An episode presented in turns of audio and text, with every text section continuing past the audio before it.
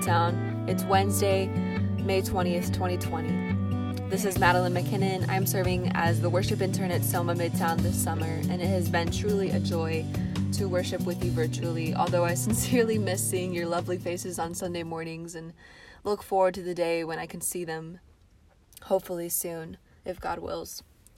Pastor Brandon kindly asked me to share some thoughts on a song that has been near and dear to my heart during the entirety of this pandemic, and I'd love to to share that with you this morning. Um, but first, I would love to share its story of origin. It as well is a hymn that many of you may be familiar with, and if you're not, I am so excited for you to learn about it today. The story that I will read is brought to you by a book entitled Then Sings My Soul by Robert J. Morgan. It's a amazing um, compilation of 150 of the world's greatest hymn stories. I'll begin this reading by sharing a psalm. Psalm 34:19 says, "Many are the afflictions of the righteous, but the Lord delivers him out of them all." When the Great Chicago Fire consumed the Windy City in 1871, Horatio Spafford, an attorney heavily invested in real estate, lost an entire fortune. About that time, his only son, age four, succumbed to scarlet fever. Horatio drowned his grief in work, pouring himself into rebuilding the city and assisting the 100,000 people who had been left completely homeless. In November of 1873, he decided to take his wife and daughters to Europe. Horatio was really close to a man named D.L. Moody, and he wanted to visit his evangelical meetings in England and enjoy a vacation with his family. When an urgent matter detained Horatio in New York, he decided to send his wife, Anna, and their four daughters on ahead of him. And as he saw them settled into a cabin aboard the luxurious French ship, an unease filled his mind and he moved them to a room closer to the bow of the ship. Then he said goodbye, promising to join them soon. During the small hours of November 22nd, 1873, as the ship glided over the smooth seas, the passengers were jolted from their bunks. The ship had collided with an iron sailing vessel, and the water poured in like Niagara. The ship tilted dangerously. Screams, prayers, and oaths merged into a nightmare of unmeasured terror. Passengers clung to posts, tumbled through darkness, and were swept away by a powerful current of icy ocean. Loved ones fell from each other's grasp and beneath the waters. The 226 fatalities included his daughters. Mrs. Spafford was found nearly unconscious, clinging to a piece of the wreckage. When the 47 survivors landed in Wales, she cabled her husband, saved alone. Horatio immediately booked passage to join his wife. En route, on a cold December night, the captain called him aside and said, I believe we are now passing over the place where the ship went down. Spafford went to his cabin, but found it was hard to sleep. He said to himself, It is well, the will of God be done.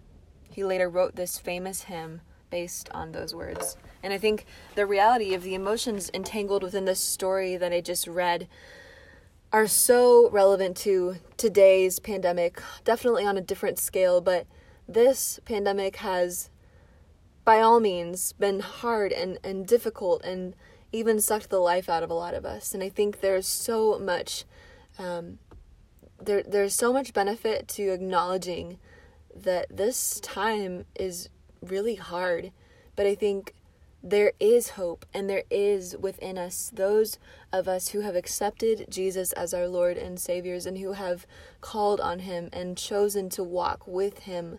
There is within us this power to say, It is well with my soul. And so, amidst um, economic instability, amidst pain, amidst even death itself, Christians are given this gift of blessed assurance that Jesus has already won the victory, that Jesus has already conquered death, that Jesus has already conquered all of our pain, and that He knows that when we are weak, then we are strong. Because when we are emptied of the ability to control, then His Spirit comes and fills and is able to help us have a sound mind amidst chaos. And I am so encouraged that my God is sovereign and that He is providing a way for me to experience genuine peace that passes all understanding during this pandemic. And so, my prayer for you is that you would be encouraged, listener, that you would be strengthened in all power to experience the, the enormity of Christ's love for you and the, the abounding peace that He desires to bestow upon you as you are listening, as you are going throughout your day to day, as you are experiencing all of the raw emotions that come with this pandemic. He is there and He is willing to get down in the dirt and experience those emotions with you. Because he already knows. He's already faced he's already faced these hard hard emotions. God god knew that this pandemic was going to happen. This doesn't surprise him. He is in control. Let that be what is ringing in your ears listener. Let that be the resounding sound that is always on your heart that god is sovereign over all. And therefore it is well with our souls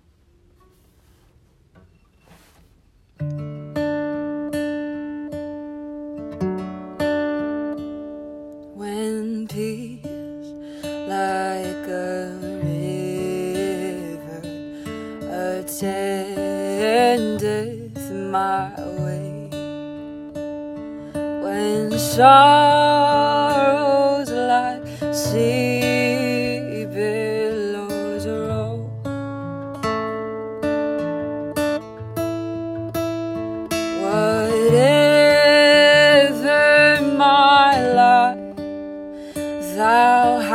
hast taught me to say, It is well, it is well with my soul.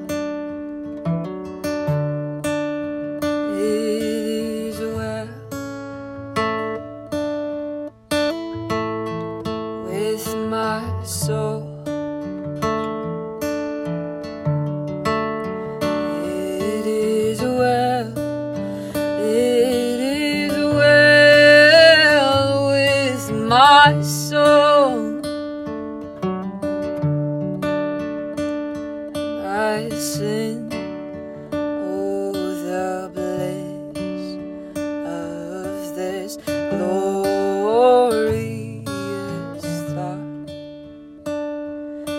My sin not in part, but the whole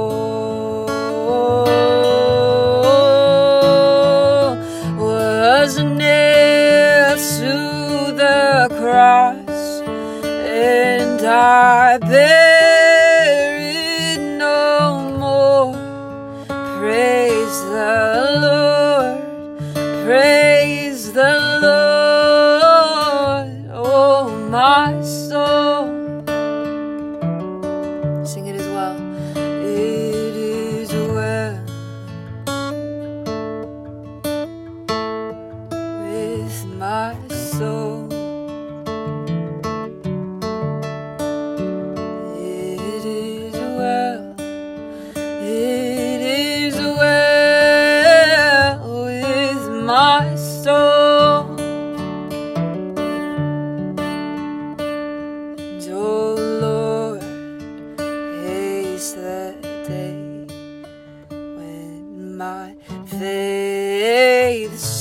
shall be sight.